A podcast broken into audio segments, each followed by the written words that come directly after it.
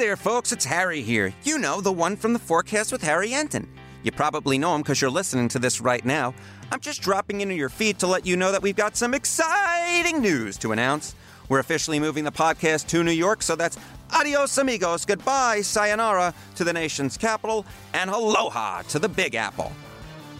But that's not all. Starting this week, the pod will have a new name. I wonder what it could be. New theme music, and some new friends will be joining me around the table.